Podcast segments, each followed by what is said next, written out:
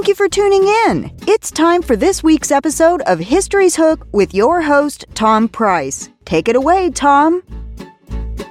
Good morning and welcome to History's Hook, where I guarantee that we'll get you hooked on history. I'm your host, Tom Price.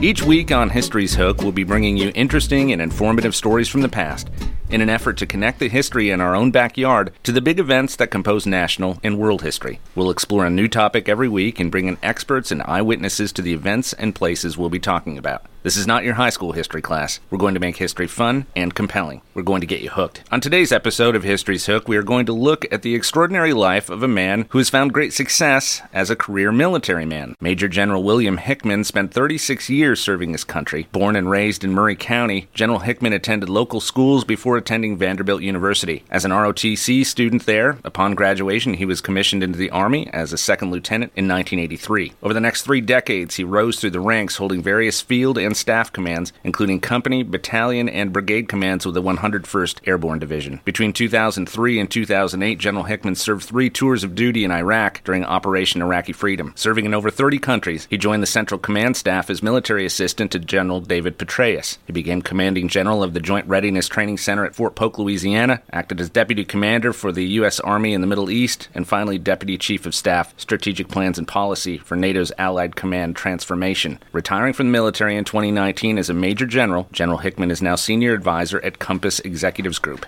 assisting businesses in crisis management, strategic planning and decision making, coaching and leader development, and supply chain management. Joining me today is my co host, historian, and Columbia State professor, Dr. Barry Gidcomb. Good morning, Dr. Gidcomb. Good morning, Tom. Together, we are honored to be joined by General William Hickman. General Hickman, welcome to History's Hook. It's great to be here. Thank you for inviting me, Tom. You were born and raised in Maury County. You have traveled the world. You've amassed an astonishing amount of life experience. What does Maury County and Middle Tennessee mean to you now? Well, Maury County was a great place to uh, grow up. It's a uh, the people here is what I really enjoyed the most, and uh, it was really the the First United Methodist Church right down the street from here, right almost right across the street where we are today. Uh, really had a great uh, environment for young people to be part of the community, and without the uh, Troop 114, the Scout troop there, I can never talk too much about that troop and. And I want to just start at the beginning and talk about Mr. Bill Dennis. Mr. Dennis was an incredible man who just gave so much of his time, and his wife did, and family did, to our scouts, and uh, many of us uh, benefited from his dedication to the scout program here. So that's that. Uh, the church, the scouts, the uh, opportunities in schools, the sporting events, things like that. I mean, county really provided a lot of opportunities to get out and really become, uh, develop your leadership skills and just your appreciation for being around people. What school did you attend?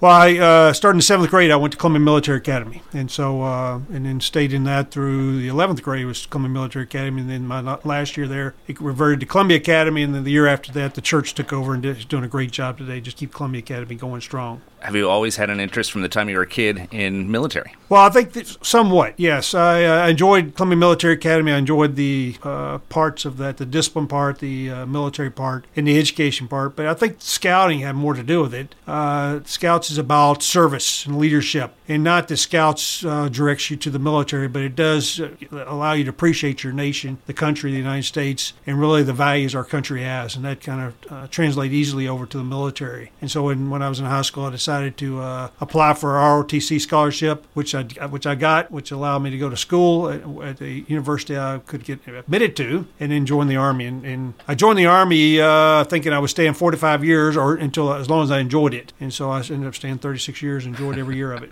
that's that's incredible. Let's talk about your home life a little bit. Um, your dad is kind of famous, uh, certainly in, in our community and, and, and even beyond. Certainly, what, what was your home life like growing up? Well, we had a great family. My uh, father, Wayman Hickman's. I'm going to go visit him right after this interview. He's uh, he was dedicated to community services. The bank, uh, First Farmers Bank, says he spent a lot of his time not just the bank though, with but with the hospital, the community college here, at Columbia State, uh, with scouting programs with the University of Tennessee, and many many other organizations out there. So he really gave his all for this community, for Maury County, Middle Tennessee, and, and, the, and the state as a whole. And then uh, my mother, Carrie Hickman, who's from Columbia. Her father I never met. He passed away before my wife, before my uh, father and mother got uh, married. But Dr. Busby was a uh, doctor here in town, and, and uh, so it, she she really enjoyed and really uh, thought Maury County and really Columbia was very special. We had a really great time, and of course, uh, two brothers and sisters, and we all enjoyed living growing up here in Maury County. Where are you in the lineup of children? I have one older brother who also served in the Army for 22 years, uh, Logan, and then uh, my younger sis- sisters, Nancy, and a younger brother, John.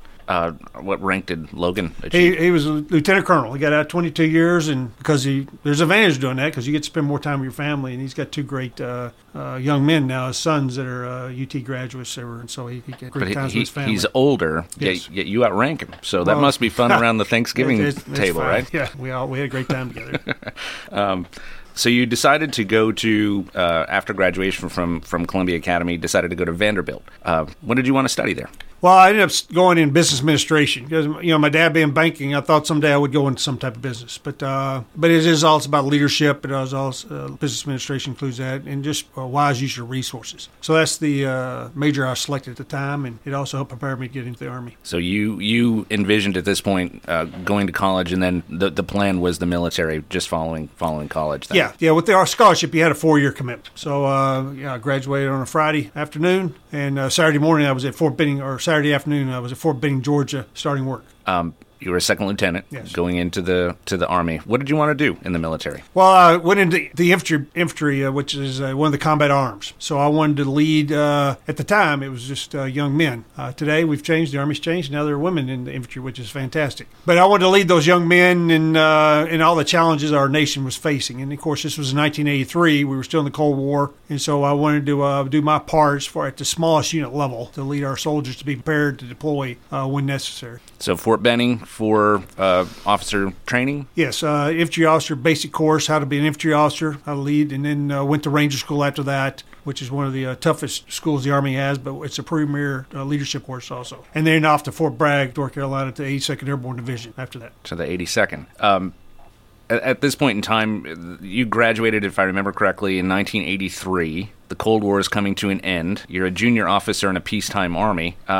Uh, that, that makes it kind of hard. I, I know in, in my own studies, uh, officers often lament the fact that there are no wars. Uh, you don't have many opportunities to uh, uh, in, increase your rank during that time. What was the Army like in, in the 1980s for you? Well, you know, uh, 1983, uh, 1982 is when President Reagan came in, 1983. Uh, so we were reforming the Army. Uh, the Army tra- transformed uh, tremendously. This is really important. Uh, you know, 1974 is when the Volunteer Army started. 1972 is when the, uh, last draft, and then the law went out in 1974. So the Army changed. It really had four or five key points. Uh, it transformed from a uh, our, our Vietnam veterans served honorably, but it was a drafty Army as we had fought many of our wars in the past, uh, almost all of our wars really. Uh, so we were going to change the dynamic of the Army and the military. So it became an all-volunteer Army. We uh, we changed the non-commissioned officer corps, the sergeants. They they developed a uh, education system that rivaled the officer education system for our non-commissioned officers because we realized how important that was. We also changed the uh, we built these training centers, one in California and one in uh, Louisiana, and uh, these training centers rival combat. You know, fortunately, no one gets shot at these training centers uh, as real combat, but everything else is just as difficult, or even at times more difficult than real combat. And then we brought in these after-action reviews, these uh, really candid reviews of how these fights, how these mock battles, these uh, training events occur, and made them very difficult and you were expected they, they increased the complexity of the training so hard that it would you would fail and then from those failures you would learn and then we built a doctrine that we're really focused on um, how to integrate the Army and the Air Force together, air land battle doctrine. And all these things changed how the Army operated from the armies coming out of the early, late early 70s to an Army in the 1980s. And then we brought in new equipment along with that. We modernized the Army. So that's the Army I joined, even though we had many, many ve- uh, veterans from Vietnam still serving when I came in who were very excellent uh, officers and non commissioned officers. We we changed the Army now into a uh, professional force uh, in, uh, into service of the American people. So that was very exciting times to be in the Army to see that change occur. Interesting. So uh, you're posted with the 82nd Airborne first. Uh, describe what your day-to-day life was like there as a young officer. Well, it's uh, about half the time you're in, we call garrison, you're working out of your offices. So it's up early in the morning, uh, about 6, 6.30, you're doing physical fitness, running exercises, uh, a lot of different uh, road marching, a lot of different events with your young soldiers. And you train throughout the day. And I say about 50%. The other times you're out in the field. You're out in the field for uh, several days at a time or two or three weeks at a time, training uh, in combat operations, whatever your mission may be. The infantry we're close with and destroy the enemy do. We focused on those missions. And then the 82nd, you spend a lot of time in, in the 80s on uh, emergency deployment exercises. And so you would get calls. You would have to, within 18 hours, you had to have your uh, organ, if you're on this special alert status, get your organization, called in. It could be 4 o'clock on Saturday morning, whenever it occurs. You come in, you form up, and then you would deploy somewhere. So we did a lot of these events where we would do them at Fort Bragg just to save money, but times we would we would uh, deploy to another state or even off to, all the way to Puerto Rico one time on these emergency exercises, replicating what we would do if there was a crisis. Right. This is Cold War doctrine still. Yes. Uh, so yes, uh, an attack is imminent. You have to get troops mobilized right. in a hurry. Yeah, yes. And so you're part of that. Right. Uh, what's next for you after the 82nd Airborne? I'm I'm familiar with you with the 101st. So when does that? Well, I stayed there uh, for uh, about two two and a half years, and then the battalion. This is very interesting because it, it, only happened two or three times. Our battalion, the entire battalion, deployed to Vicenza, Italy in 1986, and so uh, in the battalion of Vicenza, Italy, there was an airborne battalion there. Deployed, went to Fort Bragg. We changed places, and then and then they stabilized all the soldiers in the in the unit. So from 1986 to 1990, I was served in Vicenza, Italy, with the airborne unit there, and uh, that's where I had my company command time. I made captain there, and uh, again, this was still during the Cold War, so we we did exercises along the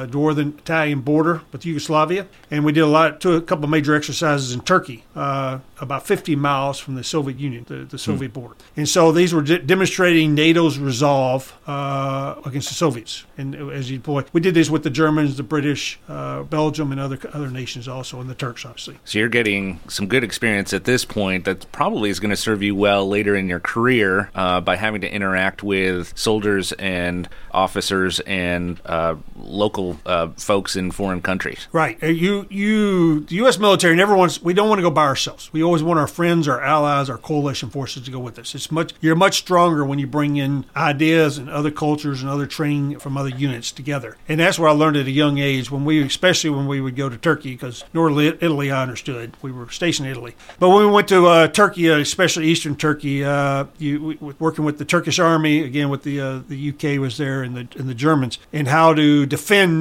North uh, NATO's southern flank and really just demonstrate resolve, demonstrate our commitment to uh, NATO. And so it really was interesting to work within the Turkish culture there as you moved across uh, Turkey and, uh, driving and, and walking and using helicopters and whatever else, how we got around. Hmm.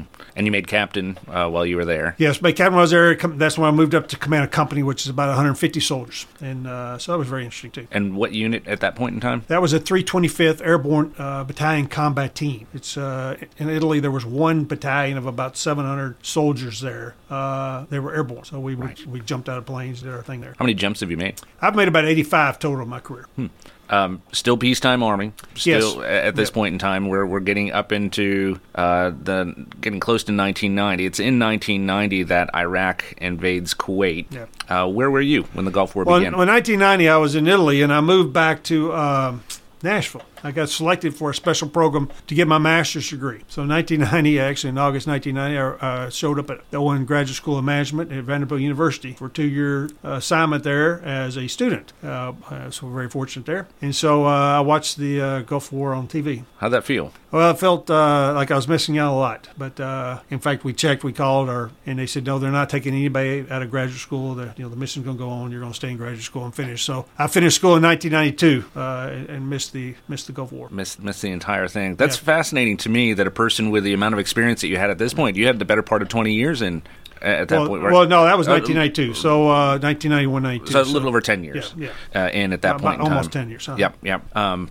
but they they kept you in grad school anyway. It was really interesting time. Uh, you know, it, this was down during the uh, drawdown of the military. Uh, you could not have calls Saddam could not have picked a worse time because there was a major drawdown going in in Europe, and so a lot of the forces did come from uh, the United States. But a lot of the forces that fought in uh, Saudi Arabia, Kuwait, and in southern Iraq came from Europe. And those forces were actually scheduled to come back to the United States already. Well, they just went to Saudi Arabia first, and then back to the United States as, they, as the as the drawdown was going as from the Cold War uh, peace dividend. And so uh, so the, the army was still very very large at the time. Uh, what was your unit doing at the time? Did they did your unit deploy? No, no, I was just assigned to school. Okay. I was in administrative command, some up at Fort, uh, assigned to some unit at Fort Knox, but with duty at uh, Vanderbilt University. I gotcha. Yeah, so I wasn't really in a, I was not in a unit, uh, a combat unit. What was next after grad? What, what did you study in, in grad school? Well, I got my MBA, so I kept on the business uh, side of the house, but got my master's in business administration. And so uh, the idea was uh, the Army picked me this job to then go into a uh, a future job that required working with industry. And so that's what I did. I left uh, there and went back to Fort Benning,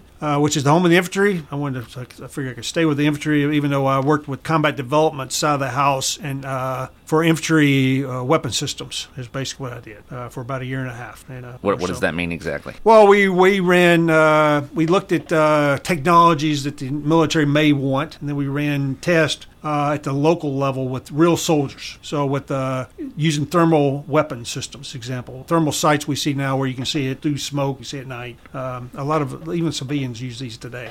But we were these are, this is all new technology. A lot of the ideas that came out of Desert Storm, because this is now 1992, 93. As soon as we took those immediate ideas and we tried to put them into uh, f- future weapon systems for the Army. So uh, new new sights was one of them. Uh, or how we want to reconfigure our equipment based on lessons learned from uh, from uh, Desert Storm was another one examples. How long were you in grad school? Just to step back just Grad, a little grad bit. school was two years. Okay. Yeah, for two full years. Did you get to spend time with your family? Yeah, here? that's why I wanted to come back to Middle Tennessee. So I lived in Nashville, but of course my, my parents still lived in uh, still live in Columbia, which is great, and so it was good just to be back home. When did you meet your wife?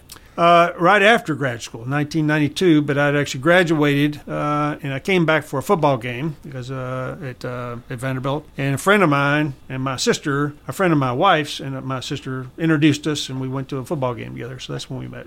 she was a student. She was a uh, a uh, critical care nurse at St. Thomas Hospital here in Nashville. Okay. And so we met and dated for about a year and a half, got married. Well, we'll come back to your military in a second. I'm, I'm fascinated by this, it, knowing the end and, and how long you spent in the military. What was her take on your military career? Well, I think she she really never thought she would meet somebody in the military. So, but uh, she really loved it. Uh, you know, we, we got married about a year and a half later, and uh, she moved to Fort Benning. Uh, at that time, I was assigned to the Ranger Regiment, which is we can talk about that for a minute. But the Ranger Regiment is uh, it's, it's more demands even the 82nd as far as deployments. But she quickly embraced the uh, culture and the really the families. She really enjoyed being around the families, and, and she really enjoyed our even though moving so many times, about 22 different houses for her. Uh, it's not easy, but uh, but when you get into a new every military community, uh, there's more the people there always embrace you and welcome you in their community. So we both enjoyed the lifestyle of being in the military. So soldiers, uh, and rightfully so, get remembered for their service uh, throughout throughout the year. The wives and families often do not. So I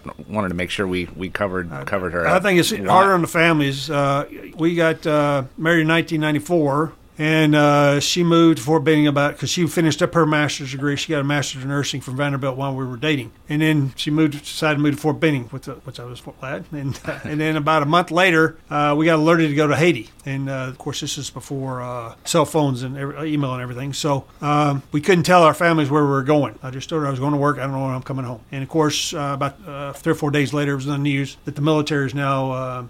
Uh, uh, in Haiti. And so I was in Haiti for about 30 days. I was deployed, and uh, so it was a very interesting time. She really got her first look at what the military does, and sometimes you just leave and you don't know when you're coming home. Was that part of the when you were with the Ranger Regiment? Yes, uh-huh. E- explain that to us. So, uh, give us some background on the Ranger Regiment and uh, what that training uh, entails. Well, the Ranger Regiment, I was I was working in Fort Benning in combat developments, and I interviewed for a job at the Ranger Regiment. In fact, I just a personnel job to help with their staff section and work personnel because it's just amazing group of individuals. Everybody's incredibly dedicated, so it's a great opportunity. And then I worked my way up through a couple other. By the time we went to Haiti, I was uh, working uh, civil affairs and uh, psychological operations type planning, and I was a staff officer. Uh, and so we went to we went to Haiti. Now we were on the aircraft carrier America. The uh, Ranger Regiment was the part of the Ranger Regiment was. Um, 10th Mountain Division was on a di- other, another aircraft carrier. They took all the airplanes off the aircraft carriers and put the Army on these aircraft carriers, and we floated around Haiti. It was very interesting. But if you remember, uh, Senator Nunn and General Powell went to Haiti right before the invasion and talked Cedras into giving up. He was the dictator, and uh, he went off to somewhere in Central America somewhere. And so, which is good. Kind of kind of peace broke out before the war started, which is good because uh, someone would have been injured, obviously. But but the military the next day went in. Uh, so 10th Mountain went into the airfields there and uh, basically did the peacekeeping type enforcement. Uh, the Rangers stayed uh, on the aircraft carriers around the island for about 30 more days in, in case there was some incident occurred. And the special forces teams went into the out. They put outposts along Haiti outside the big cities. So there were special forces unit, the Green Berets. Right. With the Rangers on the aircraft carrier providing the uh, immediate reaction force. And so we stayed out there for about 30 days. I got to go. I got to fly into Haiti a couple times for uh, reconnaissance missions. But because uh, the Haitian military didn't fight back, uh, they didn't need the special forces to do that type of mission. Hmm. So we did it for about 30 days, and we came back to Fort Benning. Interesting. Yes. Uh, so you spent the whole time on ship. You said you did some recon. Yeah, we got to fly in for a few hours, a couple of times. The rest of the time we were on ship with uh, different alerts for the uh, the combat force, different alerts uh, with helicopters there. It was very interesting to watch a uh, an aircraft carrier. This was the USS America, with again with was just packed full of uh, special operations helicopters. And then I was on staff now. Okay. I was so I was a staff officer, but we also had some companies there of Rangers, the combat force, and just stay there prepared to go into Haiti if, if they were needed if something occurred. Explain to our listeners what it means to be a staff officer and how that differs from uh, from a field or combat officer. Yeah, well, at the time I was uh, I worked on the Ranger Regiment staff. This is uh, so I worked uh, we worked the plans. Our the staff as a whole would work write the plans, and then those plans would be passed down to the combat force for execution. And so we did uh, things from studying the environment, studying the culture, the complexity of, uh, of bringing the different combat units together, helicopters, artillery, ground forces. You know, working with the Air Force to integrate their uh, capabilities into the fight. You bring all that together at the plan level. That's what the staff does, and then and then they pass that off to the combat force who goes out and executes it. How many people generally in a staff command like that? How many people are making those kinds of decisions? Well, we were on aircraft carriers. It cut down a little bit, but we had about 40 of us doing this. We had a colonel in charge. I was a, a captain at the time. We had a colonel in charge, and then uh, the staff put this together. Um, we're going to come back to this, but I'm always fascinated by the organization of the military and how it breaks down the work uh, so you can move thousands of troops. You can coordinate between ground forces and air forces and even naval forces if need be, as in the case with Haiti. Uh, and deal with budgets in the millions of dollars uh, at times. It's it's pretty incredible and daunting to think how much power a single person can wield as part of a much bigger operation. Pretty incredible. It, it really is, and it's getting even more uh, as we become more techn- technology uh, influenced. They have more an individual can have even more power based on that. So it, I'd love to talk about it. Uh, so uh, make it back from Haiti. Were able to tell your wife where you'd been immediately after you came back, or is- no? They they found out pretty fast. Once you got in the news, I mean, they they called the family members in, told them, okay, they're in, they're in Haiti. We, we there's not a secret out there. It was in sure. the news pretty within a 24 hours. It was in the news. Sure. Uh, we we deployed from Fort Benning over to Fort Stewart, uh, Georgia, where there's another Ranger unit there, and then we flew out to get on the helicopter. So that we get we got on the helicopter, flew out to get on the aircraft carrier. So that took a, a day or two, and then we we took the aircraft carrier down to Haiti. So that took another day or so. So during that time of uh, there, was, not any communication with the families. But then once it got down there, got in the news. Uh, when uh, Senator Nunn, and I think they did a great job. They talked him into uh, giving up and leaving, unlike uh, Noriega in Panama, right, who right. ended up he's in a prison somewhere in the United States because he, he, didn't give up. Um, on the uh, flip side of that, it's great that uh, combat didn't happen. On the other hand, what a great training exercise that was—a real yeah. test of, of the plan. Right, uh, it was. It was brought all together again with the uh, Army, the Navy, and the Air Force all together, and Special Operation Forces all working together. So it was. It was that that part was. What came next? Well, after that, I uh, I went to uh, school. Uh, I got selected for the Commanding General Staff College. When I was in the Ranger Regiment, I, I got promoted to major, which is about uh, 12 years or so in the Army. And so I went off to Fort Leavenworth, in Kansas, to the General Staff College in uh, from 1995 to 1996. And okay. so it's a one about a 10 month course, and it's a great opportunity to really really dive into uh, how the Army operates. And it kind of say the mid level. You know, we're talking about battalions, brigades, divisions, and corps. The the operational fight from uh, units of about 500 soldiers up to you know 20 or 30,000, and how to maneuver those and do the staff work, how to uh, things you just talked about, how you synchronize the logistics to move those type forces around.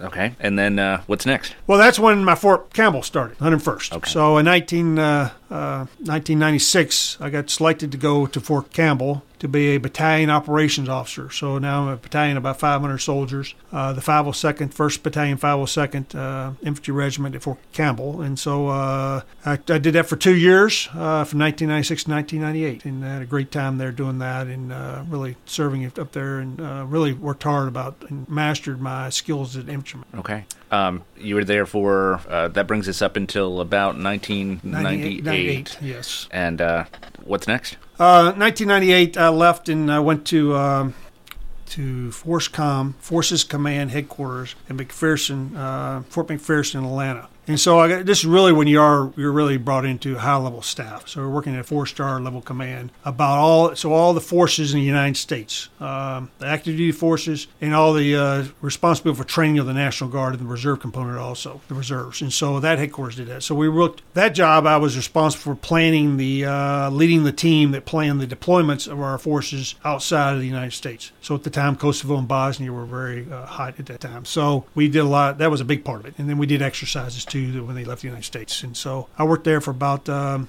almost three years. So this is that point in the career where I was talking about earlier, where you're you're experiencing kind of a big jump from battalion level command to helping sort of at a strategic level. Yeah, that yeah, yes. From uh, 96, 98, I was the operations officer and executive officer battalion. Then the Army puts you back over into higher level uh, experiences. And then, and, and then in 2001, I went back to being a battalion commander. So if that, I hope I'm not confusing everybody here. But so you learn uh, battalion level operations, you get some uh, experience with high level commands, and then you and you're brought back down What- to battalion. what's the thinking behind that? Why are they taking you from battalion level to giving you experience on a on a much bigger you need, scale? you need to understand the big picture because so you understand your part in the, when you become a commander at the lower level, battalion 500 soldiers. You need to understand the big picture. How, what it means. How do you move large armies around, whether they're just a few thousand or you know Desert Storm is 500,000? How do you move these armies around? And so your part to keep that flow going. And so that's the idea behind it. And then so in 2001, I went back in May of 2001. I went back to Fort Campbell. Okay.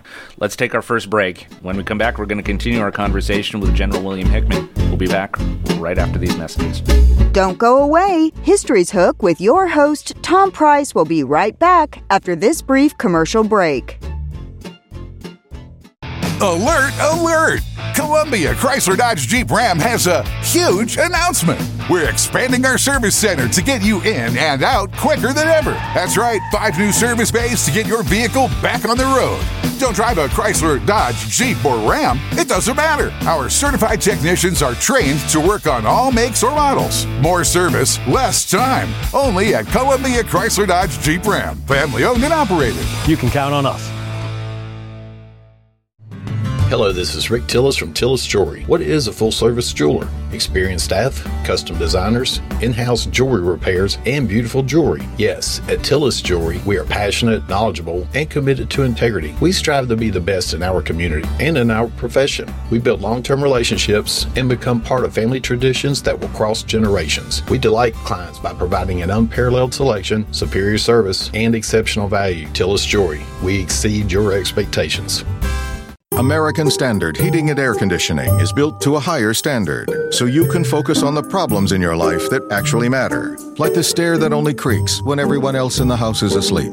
American Standard Heating and Air Conditioning, built to a higher standard. Call Davis Heating and Cooling at 931 388 2090 for all your home comfort needs. Davis Heating and Cooling is your local American Standard dealer and proudly serves the Maury County area. Find Davis Heating and Cooling online and on Facebook or call today 388 2090. Are you thinking about a new fence? Maybe you need a pole barn. Then you should give Sands Fence Company a call. That's 931 309 1644. Will Sands has built his business based on the principles of honesty, quality, and integrity. Sands Fence Company has been in business for over 20 years, providing the community with farm, residential, and commercial fencing, as well as pole barns and buildings. Call today for a free estimate. Sands Fence Company, 931 309 1644. 931 309 1644.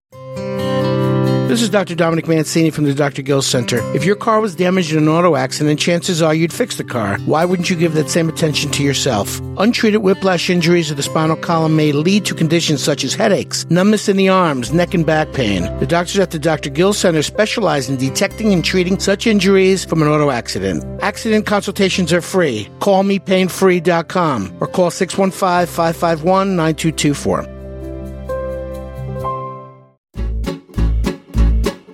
History's Hook with your host, Tom Price, is back. Take it away, Tom.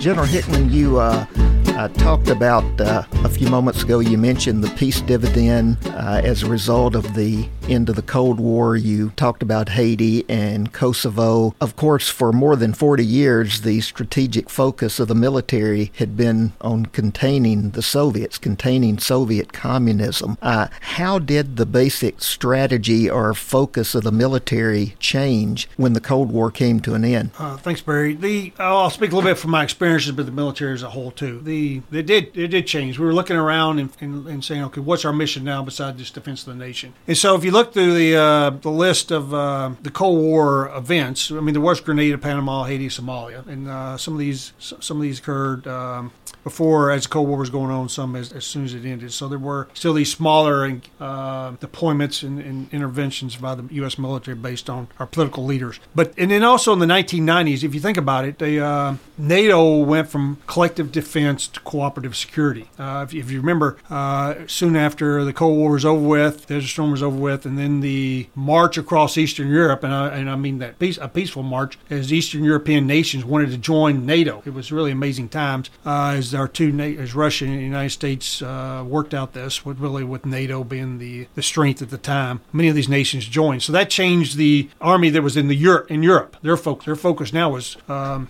cooperative security, bringing in these NATO nations, doing training exercises with them, trying to inter, uh, introduce our, the doctrine of, of, NATO of Western Europe and the United States to them, and also encouraging encouraging these nations to uh, use innovate their forces to improve their forces, modernize their forces to NATO standard as they came in there. And along with that, um, along with that, that's the military side. The political side and the is, is, bringing those nations up to the standard of democracy that they can be part of NATO. But uh, but the really my focus it did. We were in the 19 1990s, we were in a very uh, focused, just training environment. I mean, we weren't, uh, the Cold War was over with. So, what it was going to be next? I think our nation was asking that. Uh, other nations were. And, and so, at the time, we could. We could take a peace dividend. If you look at it back recently, I read about when President Clinton was the uh, president, the defense budget was about $340 billion. Today, it's over 650 to $700 billion. It was an opportunity to uh, bring the military down a little bit and uh, save those resources for other parts of the nation. And so, we all realized that at the time. And so what you do at my level, I was still at the uh, junior level. You just focus on your unit, making it the best, highest range possible, given the resources you have. How? What is the thought process uh, of uh, an officer in the military when you have a drawdown like that? How, how does that affect morale? And, and do you see this from a political standpoint between a Democratic administration and a Republican administration? How, how much does that affect morale in the military when you see changes like that? It, it does. Uh, when you have a drawdown, we one down during sequestration. Uh, we'll get into that later on, but uh, you know that's more recent uh, with the uh, when President Obama's administration, as the military was drawn down. It, it, affects the individuals. That's when you have to look in the eye. I, mean, I have many uh, senior NCOs and officers who are at you know the 12 15 years in the military. They've committed themselves and their families to this lifestyle, this commitment, their service to the nation, and then you bring them the, into the office and say, "I'm sorry, uh, we're we're we're getting smaller. And as much as you want to, the military cannot use your services anymore." And so there are programs to help ease people out uh, back in the system to join the civilian world. But it's very difficult when you have someone who believes that they're on the path to at least serve 20 years and then tell them, no, I'm sorry, we don't need you anymore. And that does affect morale. It affects uh, all, all, the soldiers across the, the force. To stay on the political side of things for a moment, these smaller actions, for lack of a better term, Kosovo, Somalia, uh, even Haiti, uh, those those types of actions from a political standpoint, how do how do soldiers respond to, to those? What what if you don't agree with an administration's policy and going into a place like Somalia, for instance? Well, that's why it's an all volunteer force, and so you you don't have a, uh, political opinion. Uh, at least you don't express it openly. I mean, this, this is our responsibility to support and defend the Constitution of the United States and follow the officers appointed over us, including the President of the United States, so as Commander in Chief. So you follow those orders, and you uh, you count on the American people to help uh, guide the nation. And so uh, there's one good point I didn't point out at the uh, when we talked about how the Army transformed and the uh, and, and really the people didn't understand it. So as we came out of Vietnam, the senior military leaders at the time pushed a large majority of the logistics forces out of the active army into the National Guard. Now Tennessee still has a brigade. We still have a, a combat brigade, so there are combat units in the National Guard, but a very large majority of the logistics and the combat support are not in the active Army. So the Army cannot go to war without the National Guard, which is huge. During the Cold War, the National Guard's number one mission was strategic reserve. The National Guard was not going to be deployed unless there was a World War III. They were not going to do these small missions. What we saw when we went in Iraq and Afghanistan, the National Guard went with this. And the idea was in the 70s, if the National Guard goes, the American people go. Mm. So Columbia went to, to war. Murfreesboro, you know, Franklin. It's not Fort Campbell because Fort Campbell, those soldiers from all over the country, right? But the soldiers in Columbia are from Columbia, and so when they go to war, Columbia goes with them. And so that was the idea. You bring the American people with you, and so therefore maybe you make a better decision to go or not. And the American people, okay, okay, this is not just some professional forces. This is everybody. These are our sons and daughters. They're going right. So uh, I think that's very important. If we go, I know kind of got off track there, but I think that's important. Absolutely. September 11th was one of the greatest turning points in our nation's history. Where were you, and what did it mean as a military officer with, at this point, nearly two decades of experience under your belt? Well, sep- uh, September 11, 2001, I was at Fort Campbell now. It was my first, uh, second assignment there. I was a battalion commander. I commanded 500 troops thereabouts. And uh, we were getting ready to go to the field. And we got a, we turned on the television. Uh, we were going to go out for a week's training. And uh, we saw the attack on the uh, World Trade Center, and uh, the Pentagon, and then the uh, so Fort Campbell locked down. So we were assigned. My battalion got orders within an hour or so to go to the airfield because there's a lot of helicopters there, and we guarded the airfield for uh, several weeks. And we also had a mission in southern Indiana. There was a uh, there was a, a facility that was taking uh, nerve agent, chemical weapons from the old Soviet uh, treaties we had from years ago to uh, dismantle and destroy all of our chemical weapons. So there's actually a facility in southern Indiana that was doing this. And so we got on helicopters very quickly within the first uh, th- two or three days and sent soldiers up there to guard that facility because that was another high, high, high value target that possibly a terrorist organization would want to hit. So we did that for the first uh, few weeks until things quieted down. We realized that uh, there were not other any attacks in the nation. What was the mindset of your unit at that point in time? Well, the mindset was was the nation. That uh, what is going to happen next? It's something uh, the nation is going to go to some type of war, some type of conflict is going to occur here, and quickly resolved itself to Afghanistan. Were you ready to go? Yes, we were. Uh, I did not deploy, but there were forces from Fort Campbell that deployed within the first. Well, there are a lot of special forces, special operation forces from Fort Campbell that went to Afghanistan, and then following that, I was in the 101st. The conventional army followed into Afghanistan also. So we had the forces from Fort Campbell, helicopter units, and infantry units that went in there. So when did you deploy? Well, the first deployment I had was in uh, March 2003, so Iraq. So we got the word in uh, late January that the division was going to deploy to Kuwait and prepare for combat operations in Iraq about 130,000 troops, uh, if I remember correctly, uh, are there for the invasion of Iraq, uh, with a threefold agenda from a political standpoint to disarm uh, Iraq's weapons of mass destruction, to remove Saddam Hussein's control over the region, and to free the Iraqi people. What was your mindset when you're hearing things like weapons of mass destruction and the controversy that came came about as a result of that? Well, we had we were there to do our mission, so uh, we were the 101st. General Petraeus was the division commander. I was a battalion commander, and we went in and did our task, whatever whatever mission we gave. The initial first few days, we thought they,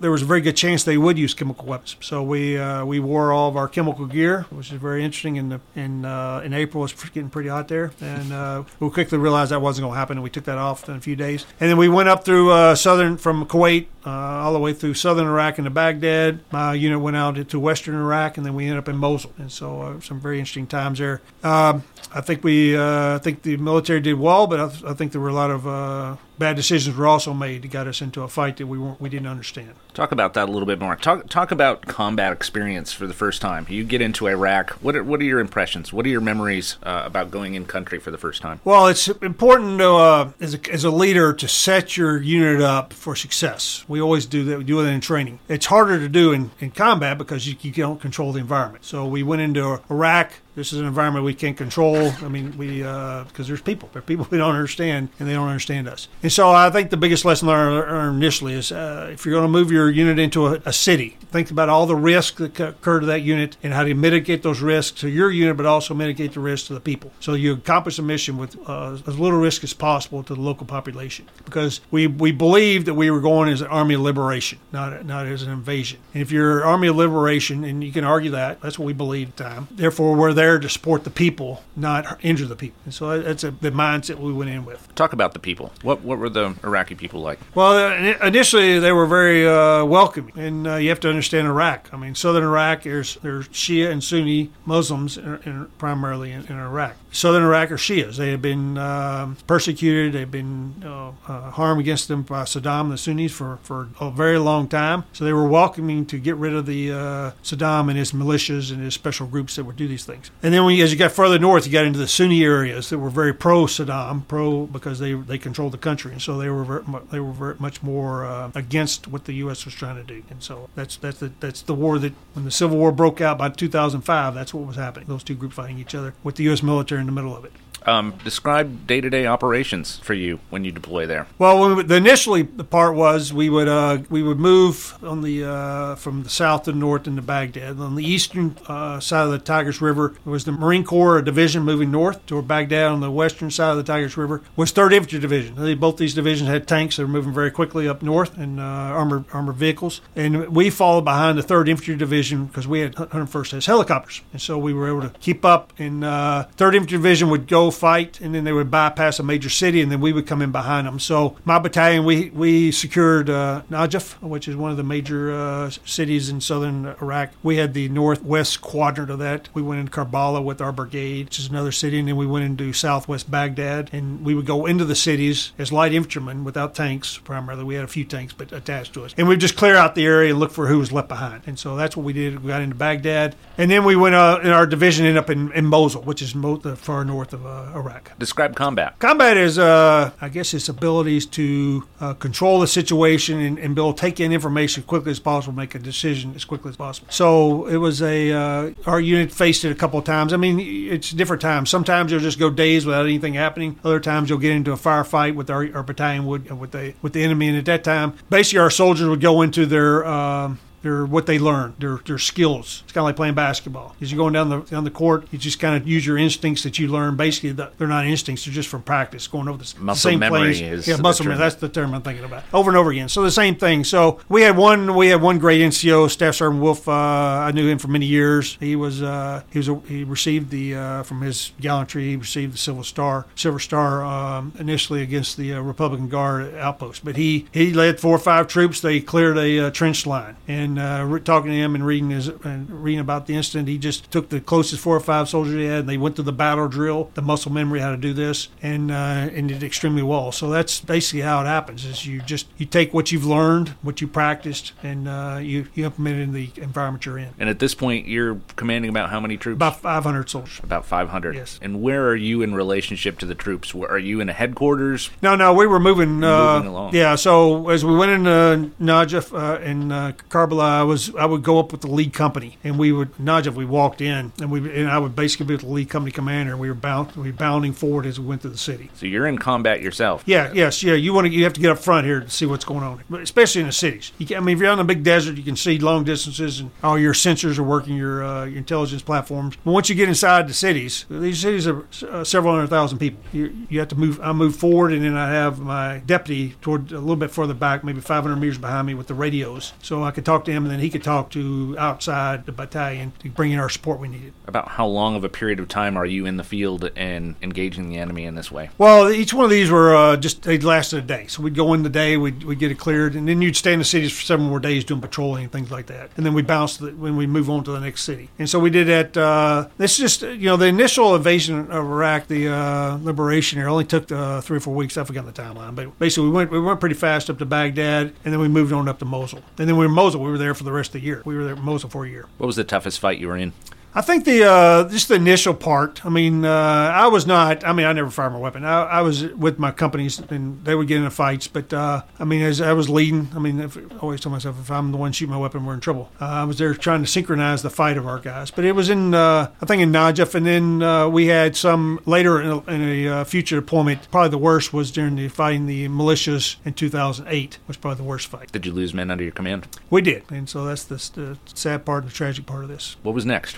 Well, we did. Uh, I led the battalion into the initial uh, movement into Baghdad, and then that was in April of uh, March, April of 2003. June 2003, actually, I got uh, pulled up to the division and so I now moved up to the 101st Division headquarters, which is in Mosul, and I was the uh, division operations officer, the G3 for the division. And so Jim Petraeus was now the division commander, and I came up and worked for him for the rest of the year. And so we stayed in, uh, we conducted operations in Mosul, but all of northern Iraq, to include Nineveh province and all the Kurdish zone of uh, northern Iraq. And we did, the division did that for um, until February of 2004, and I came home. We all deployed back to Fort Campbell, and then uh, went off to the War College for a year. Okay, that's a, my question was going to be: What did you do after your after your Yeah. tour was over? We came we came back uh, February 2004, and by July 2004, I went to uh, Newport, Rhode Island, to uh, the Naval War College. So I got picked up, which is very interesting. to Go with the Navy. Uh, right. What's the why? Uh, well, we, we wanted to do something different. I asked my wife, Mamie, where do we want to go? And so we decided, let's go, let's apply for it. You had to get selected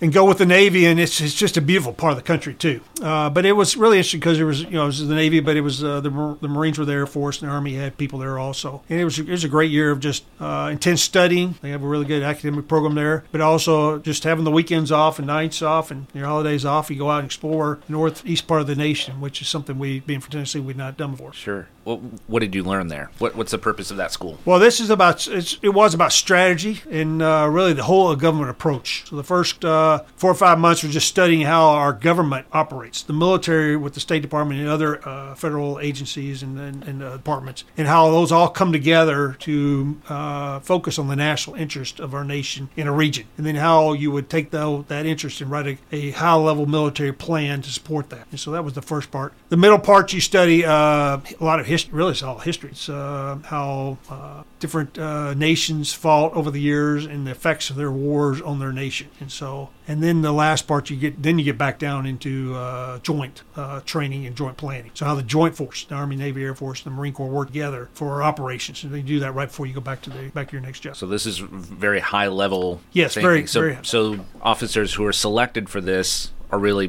being looked at for higher command. Yes, yeah, you're expected. You're, you're, you're have the potential to continue on servicing at higher levels. What was your rank at this point? Uh, I made colonel while I was there. Yeah, actually, I was right as an ending at colonel. Okay. Yeah. Uh, and then you deployed again. Yes, I got selected for to be a brigade commander now. So uh, that's the next level up while I was in the school. And so I came back to Fort Campbell and uh, commanded Second Brigade of the 101st. I, I showed up in October of uh, 2006. I get these dates right, uh, thereabouts, and maybe uh, that that fall. But that a brigade at Fort Campbell has about 3,500 soldiers, maybe 3,000 soldiers. Uh, we deployed. We ended up with about 5,000. In October 2007, we deployed to Iraq, and we're there for about 14 months. And so we had our our brigade from the 101st deployed, and we got units from other.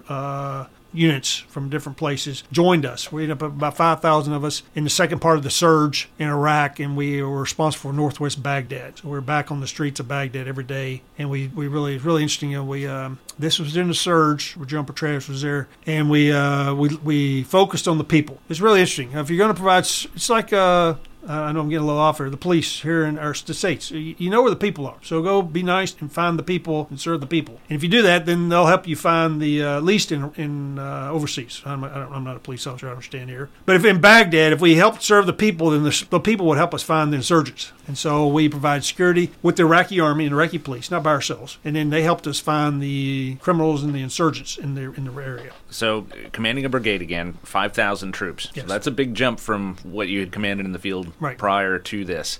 Describe the assets that you are in command of at this point. Not just men, but material as well. Uh, describe describe the components of the unit that you're commanding. Okay, so you have a uh, you have about 5,000. There's about seven or eight brigade, battalion commanders now. So I had, as a colonel, I had I worked through seven or eight lieutenant colonels, and then they commanded below them. So we went from uh, we had about four uh, combat arms battalions, infantry or armor, and so uh, within there we had light infantry from uh, from the 101st. We had armor battalion. We had actually two armor, armor battalions, and some of those they would go out in uh, vehicles, wheel vehicles. Sometimes we take the tanks into the cities, and then we also had a logistics battalion, our artillery battalion, and we coordinated our efforts with the aviation battalion. And so we brought all those forces together. You can bring a lot of firepower to bear. You can, and the goal is not to use it inside the city. So, uh, but if you needed it at certain times when the uh, situation required, we, we brought some tanks in the cities and helped quieten things down, and we bring them back out when we didn't need them.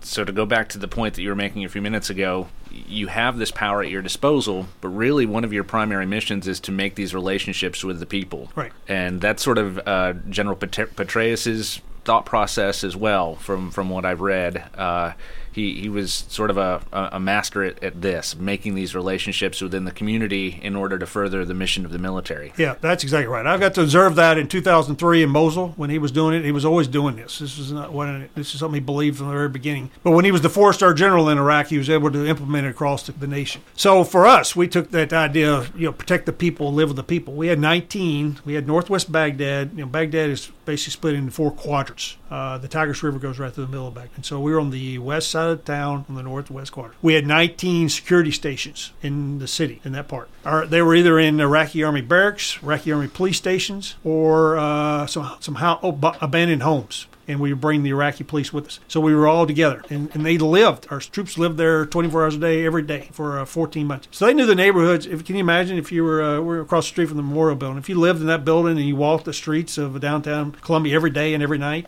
and talked to everybody, every store owner, you would know you would get to know everybody in Columbia extremely well within your what the parts you live. We did the same thing in Baghdad with these 19 security stations where our soldiers were out day and night with with the Iraqi army counterparts, greeting and meeting the people. How did the people react? Well, they they I thought it went very well because we weren't by ourselves. That was the point. I've said it about three times now. We were we would go on these joint patrols with the Iraqi army, and so a lot of times you get a uh, anything. We were kind of the neutral team. You know, the, the, the, Americans in the room. Everybody understands we're we're not pulling from one side or the other. When you have uh, business leaders meeting together, political leaders meeting together, the Iraqis, we were there just to assist with the process. And so uh, overall, it worked very well. Uh, and the violence level dropped tremendously from 2007 to 2008. General Hickman, uh, prior to uh, this war in Iraq, how much training had you and the force had in urban warfare or urban pacification, or were you learning a lot of this on the fly? Yeah, we very little. Okay, so uh, Fort Campbell has a, urban city, a MOUT city, but it's it's very small really compared to Baghdad. And so, uh, 2003 we had very little as as we kept. You know, by the time I went back to 2008, this is my third tour in Iraq. So uh, we we trained as much as we could because we understood what we are getting into. But uh, the army was not very well prepared for this in 2003. Uh, we did not. Un- we were focused on fighting battles in the desert or the or the uh, forest of Louisiana, uh, and so that's not what was happening. And so we were uh, the military didn't do very well, honestly, uh, initially in the in the war. And I think our military and other political decisions were not uh, focused on uh, past initial invasion of Iraq but by 2008 you had adapted. Yes, uh, it, yes, we had. 2006, uh, Joe Petraeus went to Fort Leavenworth as commander there as a three star and rewrote the counterinsurgency manual. In fact, you can buy it on Amazon. It was uh, published, and that that took all the lessons learned from uh, Vietnam though, and other uh, other lessons learned from through history, and brought them together. And then it was sort of written for Iraq, but it wasn't specifically. But it brought all the ideas. This is about the people. This is not. Uh, in fact, sometimes it's better not to detain an insurgent if you're going to make more enemies than friends when you do it. And there are a lot of great ideas in this manual. And so, but he brought that in early 2007 when he came back to his Iraq for I think his third tour also. Uh, he knew all the political leaders at his level, and he was able to bring these ideas down. And they came through the the command uh, across Iraq. So now the Army and the Marine Corps were doing these things together, where you used to have pockets of excellence in years before, but then you'd have pockets of um, of uh, ineffective leadership. Now you had the nation, uh, the military working together uh, more effectively. And this is what 2007 and 2008 turned the uh, turned Iraq with the surge. But the surge is, you know, it was it was people. It was about 40,000 more troops, primarily Army, but some Marine Corps. But it was the ideas. It wasn't people. It was the ideas. It's about the Iraqi people, not about going and killing insurgents. I mean, you, you don't you deploy to Iraq. You don't want to kill anybody. You'd like everybody just to get along. And so I told my soldiers, we're not here. We're here to help the Iraqi people, the Iraqi army, and Iraqi police. And the Iraqi army, and Iraqi police are the ones that now need to go out and provide security for their people. Then we're successful. If we're the ones doing it, then we're not being successful. By the time of the surge, the war had been going on for some time. There was a little war weariness happening, I think, in the country. Describe the background behind the surge, the thought process behind behind it. The uh, the idea was it was about these the ideas and the uh, and, but it was about uh, people also. So if you remember, President Bush uh, made this decision to go with the surge against many of his advisors. Uh, but it was a this this transition. Uh, before that, the strategy was just transition the problem to the Iraqi army and Iraqi police, and then the political Iraqi political leaders just step back. And that that was not working. And so the, the this new strategy was to go out, get out of the big bases into the neighborhoods across. You know, well, I did in, in Baghdad, but across Iraq and the other cities, and provide security up front. And you could do that with bringing in more troops. And so I think this this new strategy worked. Uh, we'll see. I mean, it worked in the uh, time period we were there. Uh, we can talk later if you want about uh, you know, after 2011 when we left. But while we were there, it was working. It's very expensive. Don't get me wrong. The American people have to commit to this. This is not easy work. This is uh, very expensive in the number of soldiers. Uh, expensive, uh, you know, the sacrifice of our young soldiers and Marines and, uh, and other and civilians too, and also expensive, you know, cost wise. You're listening to History's Hook. We're talking with General William Hickman. We'll be back right after these messages. Don't go away. History's Hook with your host, Tom Price, will be right back after this brief commercial break. I'm Robert Rogers at Parks Motor Sales Buick GMC. Parks Motor Sales was founded by my granddad Bobby Parks and my great granddad Julian Mays in 1958. We've been family owned the whole time, and being family owned, locally owned means you get to get your next vehicle or your existing vehicle serviced by the same people who stand in the grocery line with you, drop their kids off at the same school you do, and smile and are happy to see you when they do. So come see us at Parks Motor Sales in Columbia, Tennessee on 919 Nashville Highway or parksmotorsales.com. I'm Barbara Lincoln with Holland's Pharmacy. We have advertised with WKRM and WKOM for the past several years and found it to be very successful. I highly recommend advertising with them if you have a local business like ours. We're located at 1608 Hatcher Lane here in Columbia. We're open Monday through Friday from 8 to 6 and Saturdays from 8 to 2. Stop by Holland's for all your prescription needs where we have fast, friendly, courteous service. We custom fit support hose for you also. Thanks for supporting Holland's and WKRM and WKOM. Hi, I'm Steve, the Garbage Man. Our company, the Garbage Man Incorporated, has been advertising on WKRM and WKOM for many years now, and it's been great. Our route supervisor, Don, is now the most popular garbage man in Maury County, and it's all thanks to our decision to advertise on WKOM and WKRM. If you have a business and want people to know about your business, then I highly recommend that you do your advertising on WKRM and WKOM. For 40 years, the Jeweler's Bench has worked hard for their customers and provided the highest quality jewelry at the best price. They keep going back. Recent renovations have allowed them to expand their inventory. More high quality jewelry, custom vintage and estate pieces, and professional jewelry and watch repairs. They also buy gold. The Jeweler's Bench, still here, still great service. 808 Trotwood Avenue, Columbia. Hi, I'm Columbia Kiwanis Club member Suzanne Ganzer.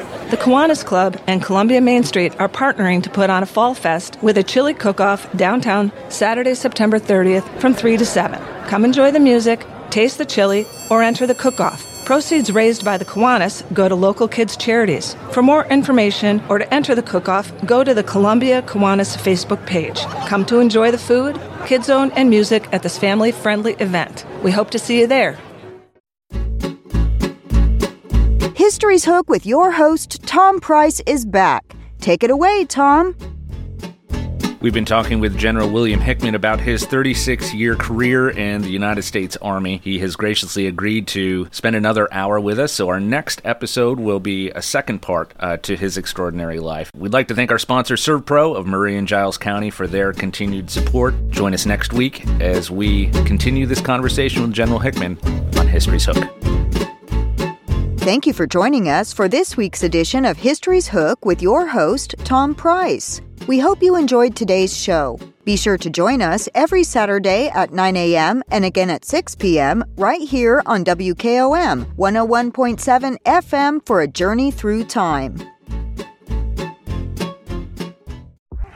I am Jack Blackstone. And I'm Emery Blackstone. Together, we are Greenway Tech Repair. Tired of slow computers, cracked phone screens, and fancy home electronics you don't know how to use? We can help. We provide local on site services as well as remote troubleshooting for any job, no matter how large or small, from computers and laptops to mobile devices and home electronics. We Blackstone brothers are eager to serve our community. Find us on Facebook at Greenway Tech Repair or by phone at 931 388 2691. That's on Facebook at Greenway Tech Repair or by phone at 931 388 2691.